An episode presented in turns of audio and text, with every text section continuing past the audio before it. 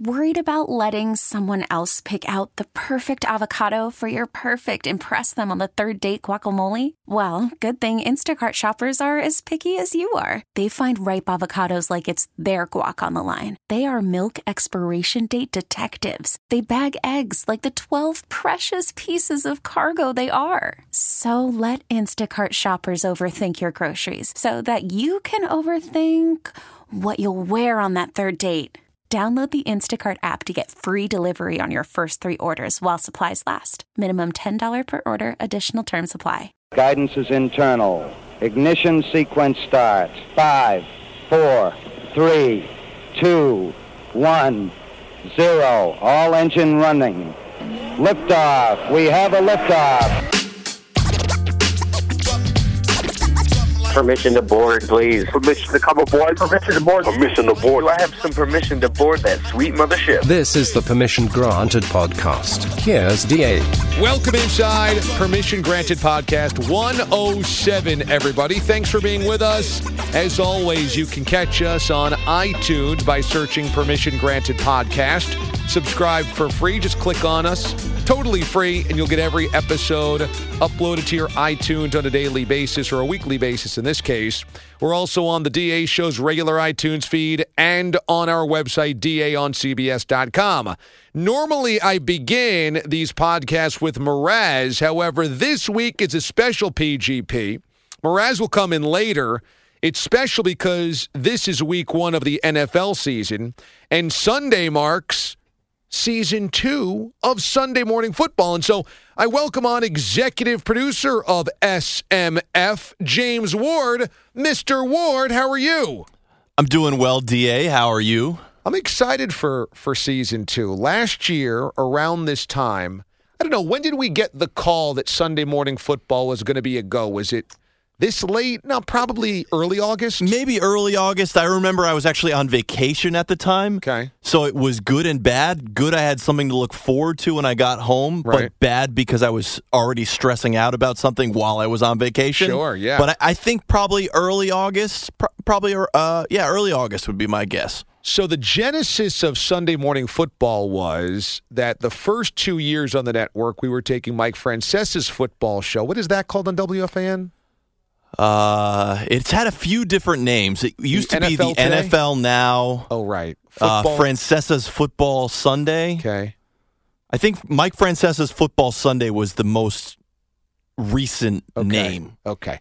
So that was what we were carrying for two years on the network. And then the brass decided instead of having a show that was kind of New York central, New York specific, let's do a national show, a network show, which was, I think, a really great decision considering we have 170 some odd affiliates. I'm guessing We are a national network. Correct. And no, Mike does do some national, obviously, but he's going to focus primarily on what happens with the Giants and Jets. I'm trying to think.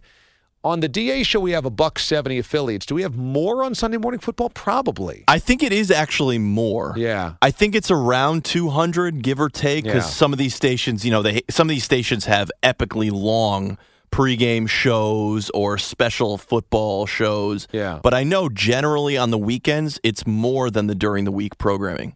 So they tabbed us to do this, and they asked me, and I was like, "Yeah, that sounds awesome. I would love to do that." And I think football, as much as I love baseball and basketball, football's still my favorite sport. It was my first sport. Is it your favorite sport?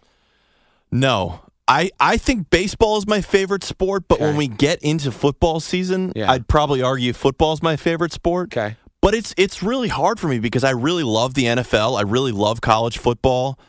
I, I still think baseball is probably my favorite sport, though. Okay.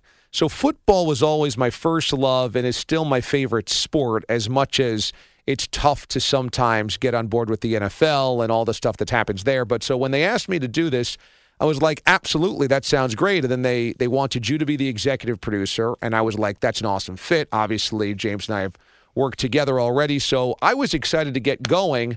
But I don't know if I knew how much fun we would have until we actually got into it. And I would say the con is you're busting your ass to get in here early on a Sunday. And for me, Saturdays usually consist of watching college football, eating food, and drinking beer all day. Right. And so I can be sometimes a little little tired coming in, a little haggard uh, early when you know you get that wake up call in the early morning on a Sunday. You just want to sleep in. But once we get into the show, the juices flow. I get fired up, and a lot of it has to do with reacting to Saturday's college football. We are the first show, the first people that can react to what happened on Saturday. And both you and I love college football. I think that's what I was most, I don't know about surprised about, but I, I enjoyed the most. College football kind of gets overwhelmed on Sundays because the NFL takes over. I loved having two hours, and obviously we did a lot of NFL as well, but having that spot to be able to react to what happened on Saturday. It's funny that you mentioned that because I think when we initially discussed the show, my idea was that we were going to predominantly do NFL. It was just what I've grown accustomed to hearing on Sundays. Yeah. And it was what I really thought we would spend the majority of Sunday morning football talking about. But it's a good point you brought up because so much of the action on Saturday gets lost on Monday because there's a massive day of football on Sunday. So we really have the opportunity from 9 to 11 Eastern on Sunday morning football to talk about the games that happen without being overshadowed by all the NFL action. I know John Kincade does that as well on Sunday mornings. Right, and he precedes us. Right, he precedes us on the network on many of the same stations, and he really digs into the college football stuff. But Because he's in Atlanta. He's in Atlanta, so he's right in right in SEC co- country. So we we hit the college football really hard, and I think it's it's interesting because it gives us that opportunity to really kind of be first ones up on discussing what happened on Saturday. Yeah, because so much happens on Saturday. So much. I mean, I'll go out and here in New York City, one of the things that I love to do is go to alumni bars to watch the big game of the day. So when Bama plays LSU, I'll often go to either Legends, which is the LSU alumni bar here, or the Ainsworth, which is the Bama bar. Or if there's a huge USC game or a huge Texas game or a huge Notre Dame game, whatever. And the atmosphere is amazing because New York City has alumni from everywhere. So I'll be kind of locked into those big games, but so much happens during the day, you can't catch it all. And I'm always kind of bummed when on a Sunday, by like noon, it's as though college football didn't even happen the right. day before. It never happened. Even by 11 you know because what fox and cbs has have always had their pregame show start one hour before so noon Right. noon eastern but now we have that other pregame show on cbs sports network and we have fs1 doing pregame and espn kind of translates its or evolves its or transfers transitions its sports center from what happened the night before into previewing the nfl probably by 10 a.m Right, and tons of fantasy football stuff. yeah right That's what big ESPN Yes. Sunday mornings, first Yes. thing before they really start breaking down the games, it's fantasy football heavy. So probably 9 10 o'clock, they're already they already forgot about Alabama LSU. Yep, they're it doing- doesn't exist anymore. and NFL Network's going live to stadiums at 7 a.m. Eastern time and whatever. Right. So it's so I love that we have a we have carved out a niche to react to what happened on Saturday, and then it also gets you pumped up because every week we're on right before the games begin on Sunday, and so you know it's it's like we're a a kickoff to the kickoff. So I love that. One of the things that you and I totally geeked out over last year was getting Kevin Harlan to voice the Open. oh yeah. And it's funny, we both, when we were kicking around production elements and how the show would sound last summer, both you and I grew up with the old CBS theme songs and kind of that big game type feel and that big band type feel that CBS used to have. And I was like, how about we do throwback music to like early 80s CBS? And you were like, totally, I'm all, I'm all about it. So then we were thinking, okay, who could voice this that would make it sound like that? Yeah, like a traditional, you know, 80s NFL game open that basically made you get like goosebumps all over your Yeah. arm just listening to it. Yeah, and voice guy would be great. We have a great voice guy here, but he's not a sound of the NFL. So I think our original, who was the original guy we thought of? And we were like, it's too bad. I think he, boy, I hate to say this. I think he passed away. Oh, no, Musburger. Musburger, We said yeah. Musburger would be a great voice for this. But Musburger is contracted by ESPN.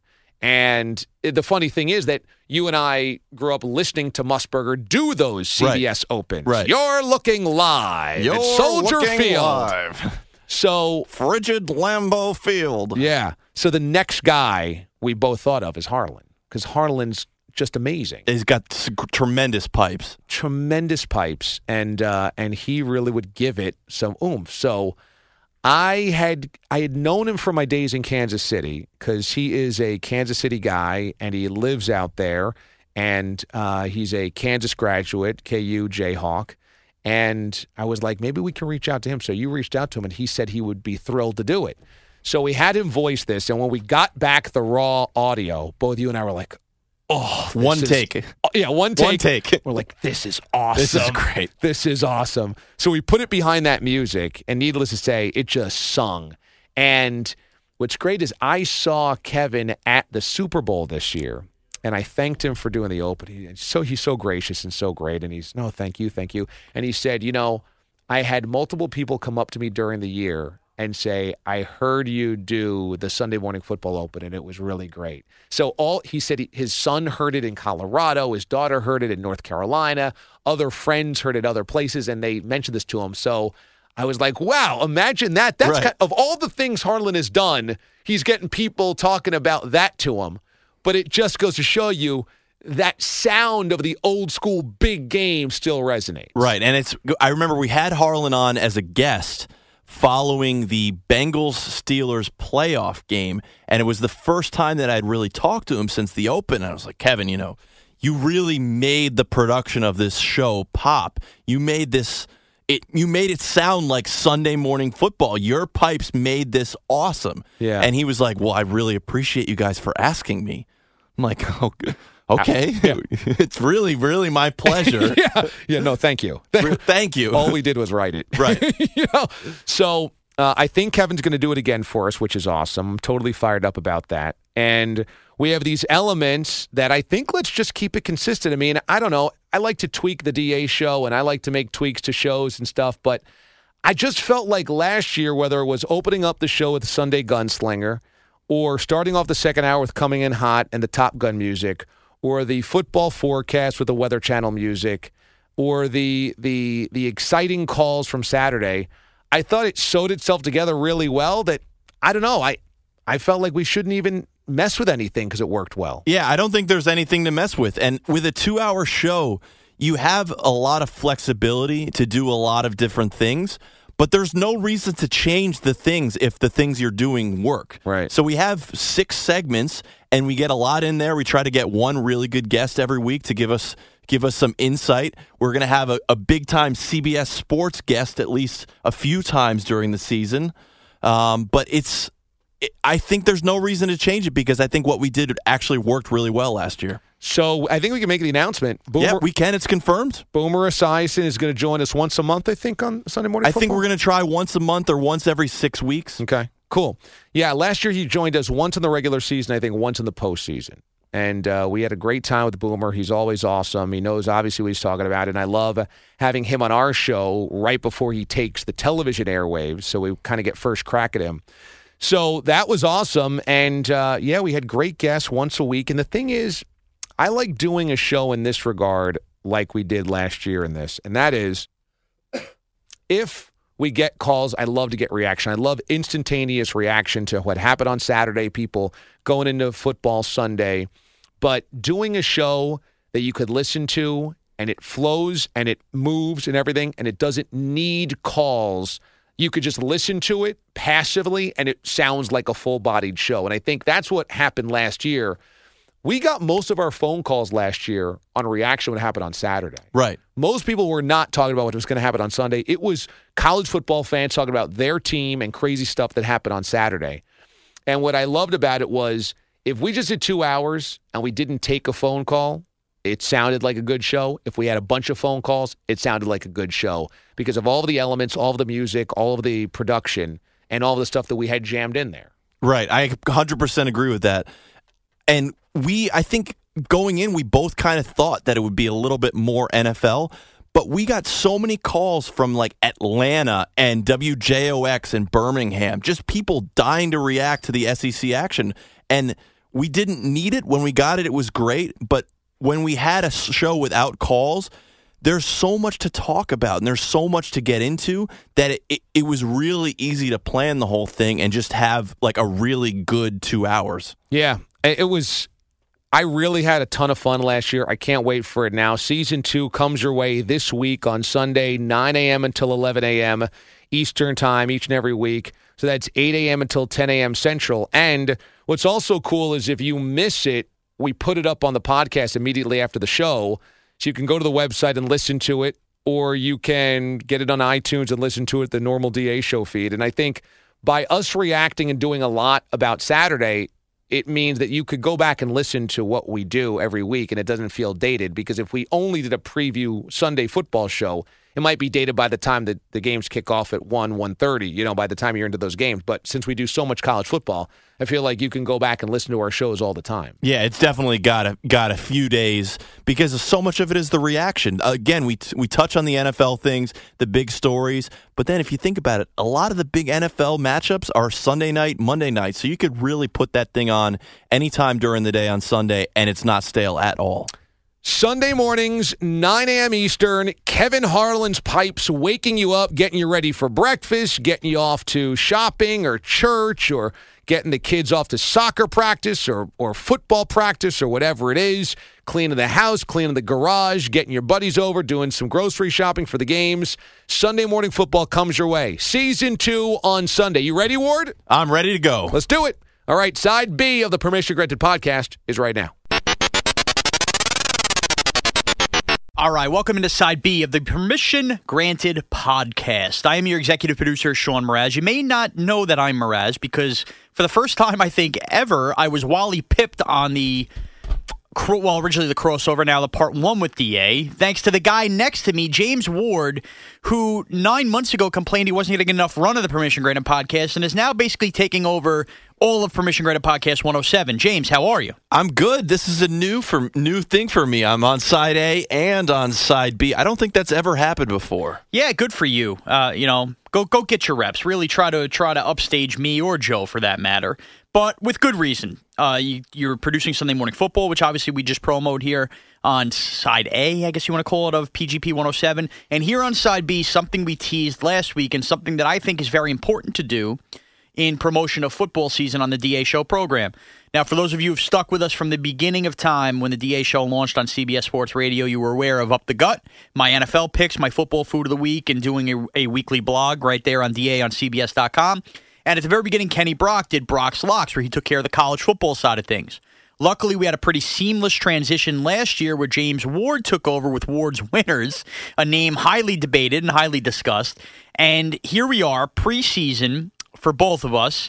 As full disclosure, you're probably listening to this somewhere midweek following Labor Day. We are taping this on the Friday before the first full college football Saturday. We have to get these picks documented before the big first weekend so that no one can accuse us of anything, you know, Right. fugazi. This Right. is on the record before the first weekend of the college football season. Exactly. So when you read our blogs weekly, you're going to read weekly picks, but there's nowhere for us to pick playoff teams, to pick a Heisman winner, an MVP winner, to pick a college football champion, a Super Bowl champion, because we don't have enough time to do that on the show. So we're doing that right here for you on side B of the PGP. So please get at me on Twitter at MarazCBS. Get at Ward at Twitter at James Ward CBS. If you disagree with any of our picks, if you like our picks, we're just going to have a discussion here about the college football season and the NFL season and let you know what we think. We'll start here in the first half, James, because college football starts the weekend before the NFL. Where you're going with the college football playoff teams, where you're going maybe with conference champions, where you're going with the with the playoff, uh, you know, and the and the eventual college football national champion and the Heisman winner. Let's have some discussion. Where do you see things unfolding this year in the college football season? All right, so and uh, let's start from the top. I don't like to do this, but I think that last year's national championship runner-up team is going to win the national championship this year. I'm taking Clemson Wow. to win it all, which I have a number that doesn't bode well for me, but I'm going to give it to you anyway. Since 2008, the runners up in the national championship picture. Oregon, the following season, they went 9 and 4. Auburn, the following season after the national championship, they went 8 and 5. Notre Dame, after they won, uh, finished runners up, they went 9 and 4. LSU went 10 and 3. Oregon 12 and 2. Texas 5 and 7. Oklahoma 8 and 5. So for the most Wow. part, the That's te- good research by you. Hey, I do my homework. I write a, I write a weekly blog for awards winners on the DA Show website. So I really have to know what I'm talking about with college football. What does that all mean? It means that the team that's the runner up usually has a setback. Clemson's not going to because they have the best player in college football in Deshaun Watson. I think Watson's going to have another huge year. Okay. I mean, well, obviously that's not stretching to say he's going to have another huge year. I find it interesting from this aspect. We've had plenty of college football experts and writers on the show leading up to college football season specifically. And the name you keep hearing a lot of the ACC is Florida State. And while everybody keeps hyping up Deshaun Watson, and rightfully so, everybody is really hammering Florida State to end up in a national championship game, win the ACC, and maybe even win a national championship. Obviously, Dalvin Cook, a big reason for that. So I give you this. I give you credit for having the stones to go back to the Clemson well, and I had not known that stat about teams that lost in, in the national championship game. Maybe that's a lot of the reason people are down on Clemson this year. But you totally are buying into Clemson. Totally buying in. They have Mike Williams, who's one of their top wide receivers, probably the only wide receiver on that team that's a first round NFL draft pick. He missed all of last season with a neck injury he suffered, I think, the first game of the season. Clemson's a better team this year. They have better players than they did last year, and everyone talks about, you know, they lost Shaq Lawson, they lost Kevin Dodd, they lost Mackensie Alexander on the defensive, uh, the, two of the best defensive linemen in the country. They're both first round picks. They did the same thing the year before with with Vic Beasley. They they Right. just keep replacing these guys with other guys. Clemson has become the Alabama of the ACC. They just have bodies. They have guys Wow. that can really really play. I don't think there's going to be a setback for, for Clemson. Okay, so since we're starting, we're working from the front back, which I like this. You're giving me a national champion right at the shoot. We didn't even get your playoff teams. Who does Clemson lose to in the national championship game? Clemson wins. I'm sorry. Who loses to Clemson? I should have said. Clemson will beat the Ohio State Buckeyes. Okay, see another thing you're going with here. You're going Ohio State over Michigan. That would mean in the Big Ten. Yes, I like Ohio State over Michigan for one simple reason, and that reason is JT Barrett. Everyone looks at last year, you had that big quarterback controversy in Columbus JT Barrett, Cardale Jones, Cardale Jones, JT Barrett. So there was a little bit of influx there. It didn't really work. And Ohio State still had a great year. So much so that that opening Labor Day night game, everybody's sitting on the edge of the seats going, all right, well, who's going to trot out here and be the quarterback? Right, Urban revealed nothing. Right. That was one of the biggest stories of the year. So, and again, JT Barrett bouncing back from injury. He was the MVP of the Fiesta Bowl. He played wonderfully. So I think that we will see we will see the JT Barrett from 2014 and not the JT Barrett from 2015. Believe it or not, JT Barrett in 2014 as a freshman finished fifth place in the Heisman Trophy voting. So, and again, I think Ohio State returns three starters on offense and three starters on defense after losing 12 players to the NFL draft. So, but again, you're telling me Urban Meyer's not going to have players. The thing that I don't like about Michigan, they don't They're have, the they- Alabama of the Big Ten. Right. They don't have a quarterback. Michigan defense is great, and you know you got to trust Harbaugh with, Yeah, with developing a quarterback. That's the thing. That's how everybody leans on. Is Harbaugh is going to turn any quarterback he has into a stud. That's that's the assumption. But as Ralph Russo from the AP said on the DA show this week, Plug. the last time Ohio State and Michigan played, Ohio State boat raced Michigan. So Ohio, Michigan has to beat Ohio State in order for me to take them seriously. I'm not. I'm. ta- I'm thinking Ohio State's going to have a good year, and they're going to be this year's runner up in the college football playoffs. Okay, and who are the other two playoff spots going to go to? The other two playoff spots, I think these are uh, more of kind of like a dark horse pick. Two dark horse picks. Two dark horse picks. I'm taking UCLA to win the Pac 12. Okay. Well, I mean, Josh Rosen, obviously, everybody's so high on. The other thing with UCLA, their last four Pac 12 games, they're playing Colorado, they're playing Oregon State, of course, they're playing USC, and they're also playing Cal. So this is a team behind Josh Rosen, who was a great starter last year as a freshman. I think Right. was the experience he had last year is going to be so integral and key to this season for UCLA. Right, the Pac-12, uh, the Pac-12 Offensive Player of the Year, which is huge. So, a- and UCLA returns nine starters on defense. Which you can't sleep on, especially in a conference like that. Right. So they lost the Paul place. Perkins to the NFL draft, who was one of their best players last year. But UCLA's deep, and they have the quarterback. So I'm thinking UCLA is going to win the Pac-12. Okay, so now you have the Pac 12 in, you have the ACC in, you have the Big Ten in. You have one spot left, and I haven't heard a team come out of the SEC yet for you. The fourth team will be an SEC team, Okay. and this isn't the dark horse pick. The dark horse pick is that they're going to lose in the first round. I think Alabama's still the best team in the SEC. Okay. I don't see how they don't win the SEC again. They've got Bo Scarborough, who's a, oh, another tremendous running back who you saw a little bit in the national championship game. This guy's, if you think Derrick Henry was built, this guy's built. He's got, you know, arms the size of your head. He is a. And a real Southern country football name. Yeah, Bo Scarborough. And he is he is a huge, massive man. And he's going to be the, the next the next Alabama running back to be great. So the quarterback situation at Alabama doesn't worry me. It's still Nick Saban. It's still Nick Saban, and this when they play USC this weekend, it will be the fourth starting quarterback in four years for Nick Saban. Right, and by the way, this that'll be a game that will have already been played by the time you're listening to this. Right. Okay, so those are your four playoff teams, and I, and you're pumping up Alabama, but you think to reiterate your dark horses, as good as they are, they're going to get picked off in the first playoff game. Yes, I think Alabama will lose in the first playoff game. That may make New Year's Eve stink for a lot of people down south. So, Big 12 out of the mix for the playoff. Obviously, all the stuff that surrounded Baylor. Baylor should not be the same program they were this year. I mean, how can you be with all that hanging over your head? Uh, who knows about TCU? So, the Big 12, you think overall doesn't have a, a worthy contender or punished by the lack of Big 12 championship game? I think they don't have a worthy contender. Everyone's okay. hyping Oklahoma as I wrote about my Ward's winners overrated underrated bit on the blog, I think o- Oklahoma's overrated. They're currently ranked number 3 in the AP top 25. They're not the third best team in the country. They're right. they're good.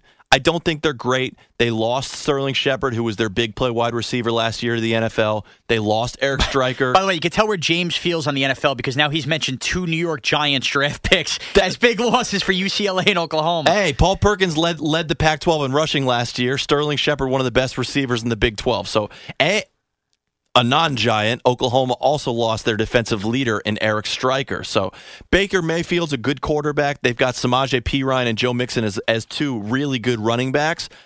But if you look at the Big 12 overall, there's not really a strong team besides Oklahoma.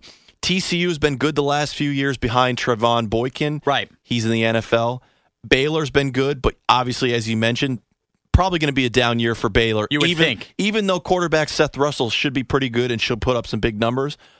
Texas, are you buying that Texas is going to turn it around and become a contender? I'm not. I just think not necessarily the lack of the Big 12 title game, but the lack of the Big 12 having, you know, three or four really good teams this year is going to keep them shut out of the college football playoffs. See, that's interesting. And I don't want to harp on this too much as, you know, kind of we're tight for time. But you would think that in a power conference, the lack of three or four good teams might prove beneficial to a team like Oklahoma because they're less likely to slip up and maybe thus more likely to kind of go on a run of going undefeated. The, the thing on with Oklahoma, as we, you know, this podcast will be posted after the game, Right. so I could look silly, but Oklahoma's going to have a tough team, time with Houston this weekend. Okay. and they play Ohio State week three. So two of their first three the games State are game. actually actually difficult. And I know that you know we talked about uh, TCU and Baylor. Texas Tech can put a lot of points on the board, but they can't play defense. Do you think they'll all. slip up because they're just not good enough? Yeah, I just don't think. I mean, this Oklahoma team lost to Texas last year, and Texas won what eight games? Right.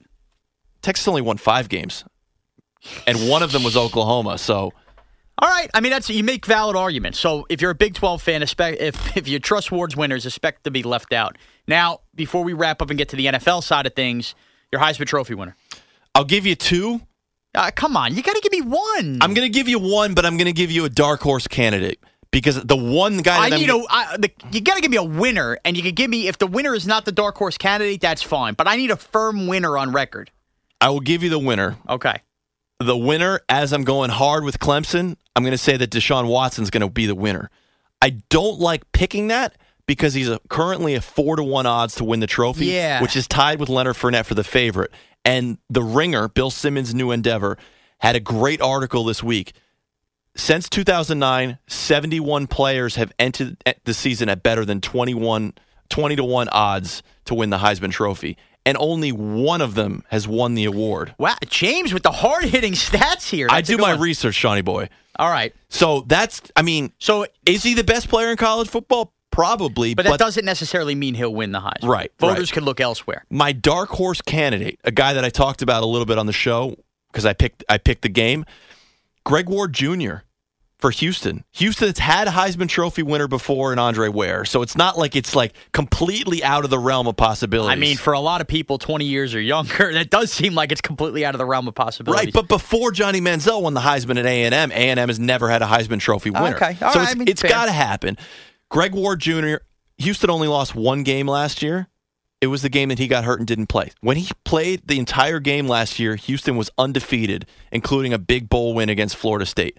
He had was the only other quarterback besides Deshaun Watson to throw for over 2,000 yards and rush for over 1,000 yards last year. So the numbers will be there. He could, you know, take a tick up because of the Oklahoma game. They have a, a couple other uh, decent games on their schedule.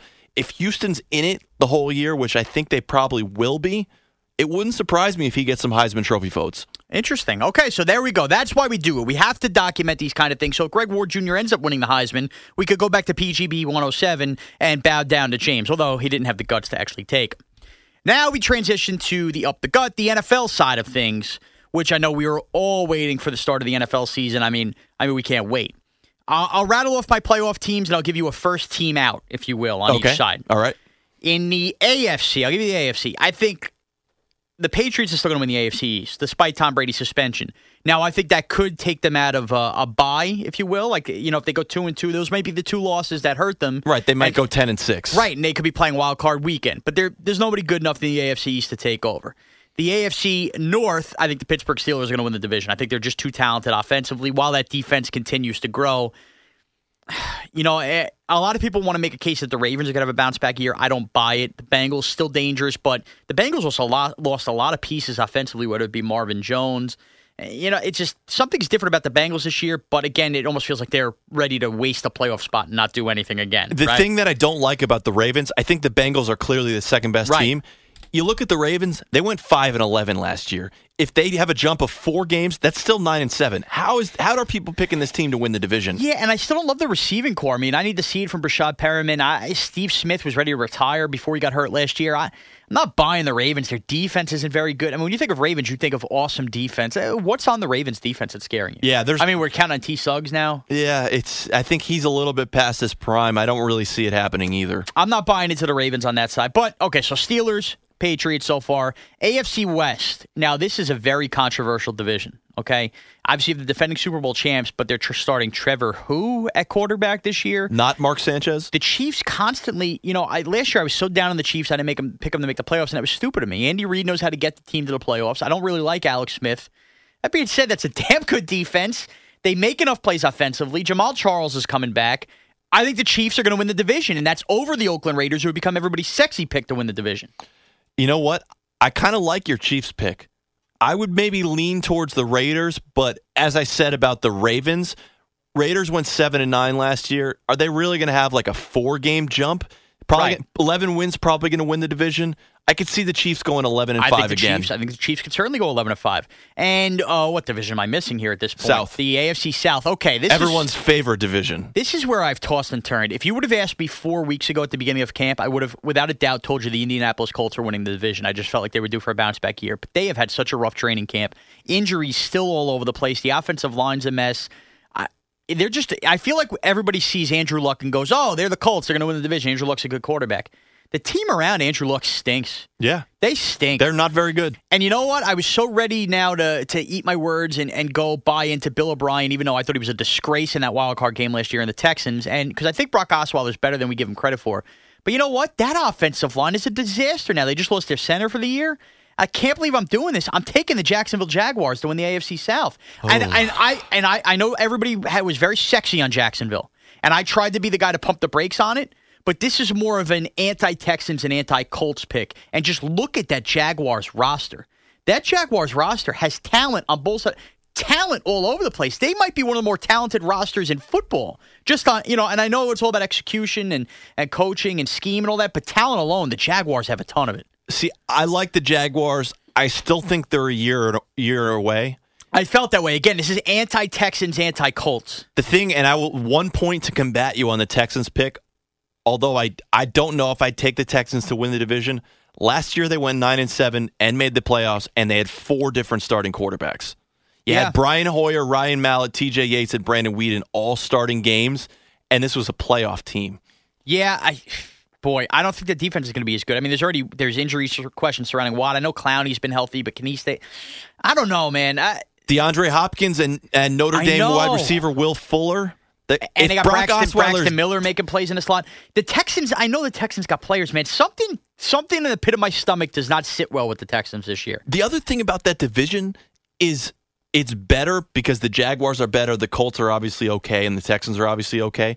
But they like it's not exactly like the AFC North where you're you're really getting scarred up in the division. Like those Yeah. teams are all Yeah, I, I expect the division winner to win nine or ten games. I don't expect the division winner to win 11, 12 games. Right, the division winner of that division is playing the first week. Exactly. My two wild card teams, I'm going to give you the Raiders. I think the Raiders do get in. The other wild card, I'm going to still give you the Bengals because you know what? I every time you want to pick against the Bengals because they don't win the playoffs, you're an idiot because they just they're still loaded. They are still loaded. They, I think they take a little step back. Maybe they maybe they get in at nine and seven. My first team out, I think will be the Denver Broncos. Okay. Okay. Now nobody's pick. I look around. Not a lot of people picking Denver to make the playoffs, and I'm not either. So I want to make it clear. I think Denver is probably an eight and eight, nine and seven that misses out on some kind of tiebreak, maybe to Oakland, maybe something like that. And I know Peyton Manning wasn't great, and they won with strictly defense. They still lost some key defensive pieces on that team. I mean, Malik Jackson's not there, Danny Trevathan's not there. So I don't expect the defense to be as dominant as was a year ago. In fact, I think the Raiders' defense could overtake Denver for being a better defense. That's a really good defensive division, obviously, with Metro Kansas City. But I think Denver and the quarterback situation, I think they just missed out. That's my first team out in the AFC. Okay, All so right? no one from the AFC East and no one from the AFC South besides the division winners will sniff the playoffs. Exactly. Now let me just run through the NFC quick before I bore you to death. The NFC West, I do think the Seattle Seahawks get back and become NFC West champions this year. Okay. Love them. The AFC, uh, the NFC South, it's still got to be Carolina.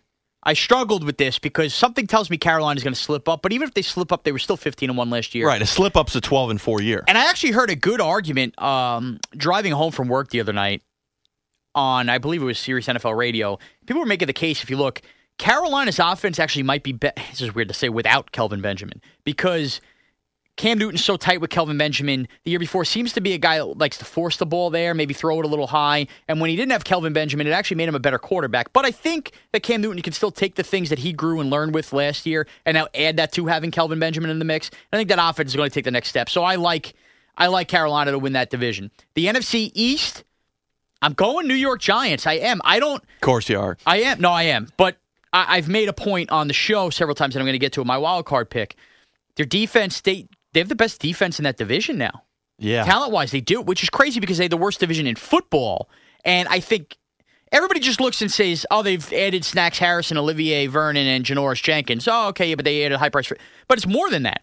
They changed the linebacking core. They got healthy with a guy like Johnathan Hankins and, and JPP are healthier. They drafted Eli Apple, who looks who looks to be the goods, and they drafted a guy like Darian Thompson at safety, and Landon Collins become the second year defense. That's a defense that's now suddenly loaded with talent. It might take them a little while to gel. And you know what? The offensive lines had questions, but the Giants still had a top 10 offense last year with Rueben Randle as their second receiver, and they started the year with Preston Parker as their third. They have now added a guy you mentioned the first half of the podcast, Sterling Shepard. And Victor Cruz now looks to be the part. I mean, in the preseason finale, he was getting separation on Malcolm Butler, who might be the Patriots' best corner. The thing about the Giants, and I think I back you up on this, they went six and ten last year. If their defense could make four stops, it could have easily been ten and six. Right. And I think the defense is going to make more than four stops. So I like the Giants to win the NFC East. The NFC North, I'm going the Green Bay Packers. I have to. Uh, after the Teddy Bridgewater injury, I don't even think there's a contest. In fact, I'd argue this might end up being the worst division in football this year. It could be the NFC South from last year. Yeah, I think the Lions and Bears stink. I really do. I think they're terrible. Uh, I, I'm not buying into the Lions' offense being mysterious now without Calvin Johnson. And the Bears are terrible. And the Vikings, I thought, were a little overrated going into the year. And you could tell me, well, Teddy Bridgewater's a game manager. Yeah, but you know what? The reason people were high on Minnesota was their defense is great, but this was the year you were expecting Teddy B to make that leap. He's not there to do that. And Shaun Hill or whoever they bring in is not going to be able to do that. So I love the Packers in what I think is the worst division in football. And I think the Packers beat up on that division. My two wild cards. I'm going the Arizona Cardinals because even if you don't like Carson Palmer in the big game, you can't bet against Bruce Arians. I think next to Bill Belichick, he's the best coach in the NFL, and that defense will still be good. And my second wild card, Minnesota's out of the mix now. People like Tampa Bay, and I get it. I can't buy into Dallas's defense stinks even without with Romo out. Maybe Dak goes on his miracle run and Dallas gets in, but I really think the Redskins make it. And everybody craps on the NFC East for being the worst division in football, and it was last year. But that schedule the NFC East plays this year is very manageable uh, because I think the Ravens and Browns aren't going to be very good. I like the Redskins to step in and probably get that sixth seed and get a wild card. And I think everybody's going to go, oh wow, the NFC East wasn't as bad as we thought. And Dallas could even be seven and nine, eight and eight, and make the NFC East that much more interesting. I think the Eagles are terrible. The Niners are terrible. There are some bad teams in the NFC.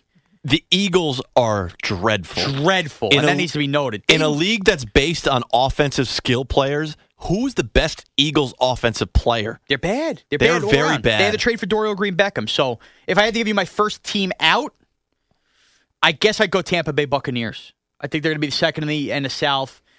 I'm not buying into the Falcons. The Saints, we love Brees and Payton. They're terrible. So Done. Yeah, they're they're not a good football I team anymore. I, I think. I think more competitive. The AFC is a more competitive conference, top to bottom. I think the N, the NFC has much more weaker teams at the bottom.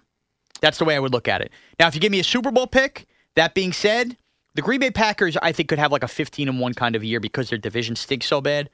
That team, I think, is winning the Super Bowl this year. I think Aaron Rodgers gets ring number two. I still have questions about their offensive line questions on their defense, but I think they get enough done. The team they beat in the AFC, I'm not going New England. I'm not going, obviously, the Jacksonville Jaguars or any, or the Steelers have been a popular pick. I think Andy Reid gets to the Super Bowl with the Kansas City Chiefs this year. That's my bold pick. It's very easy for me to go, oh, it's Patriots Packers. No, give me Andy Reid and the Chiefs getting to the Super Bowl. And I think, again, we're sitting there in February, and Andy Reid is going to screw up the clock in the Super Bowl this year, and Aaron Rodgers is going to get his ring number two. That would be my pick. Packers, Chiefs, good old school kind of football matchup, and that's my Super Bowl pick. The Kansas City Chiefs are going to the Super Bowl. That's a good throwback. Yeah. I mean, you could picture seeing would look those good on teams. TV. Oh, it would be a, tremendous. that would play well on TV. So that's where I'm going. I mean, any argument here before we get out of here? No, I think the Packers are clearly the best team in the NFC.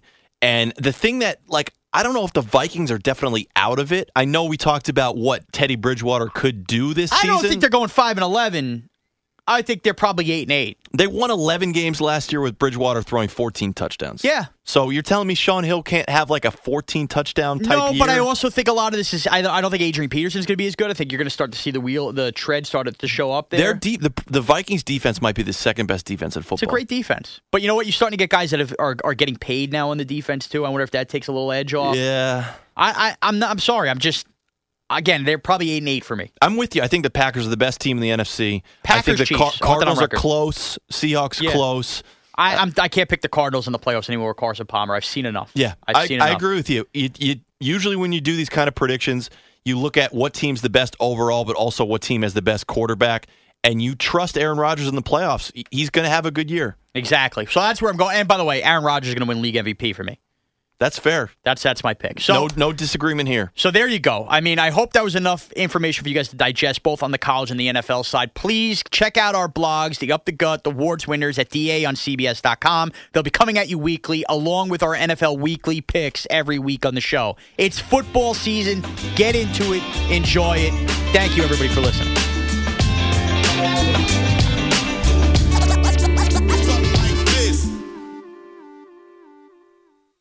Baseball is back, and so is MLB.tv. Watch every out of market regular season game on your favorite streaming devices, anywhere, anytime, all season long. Follow the action live or on demand. Track four games at once with multi view mode and catch up with in game highlights.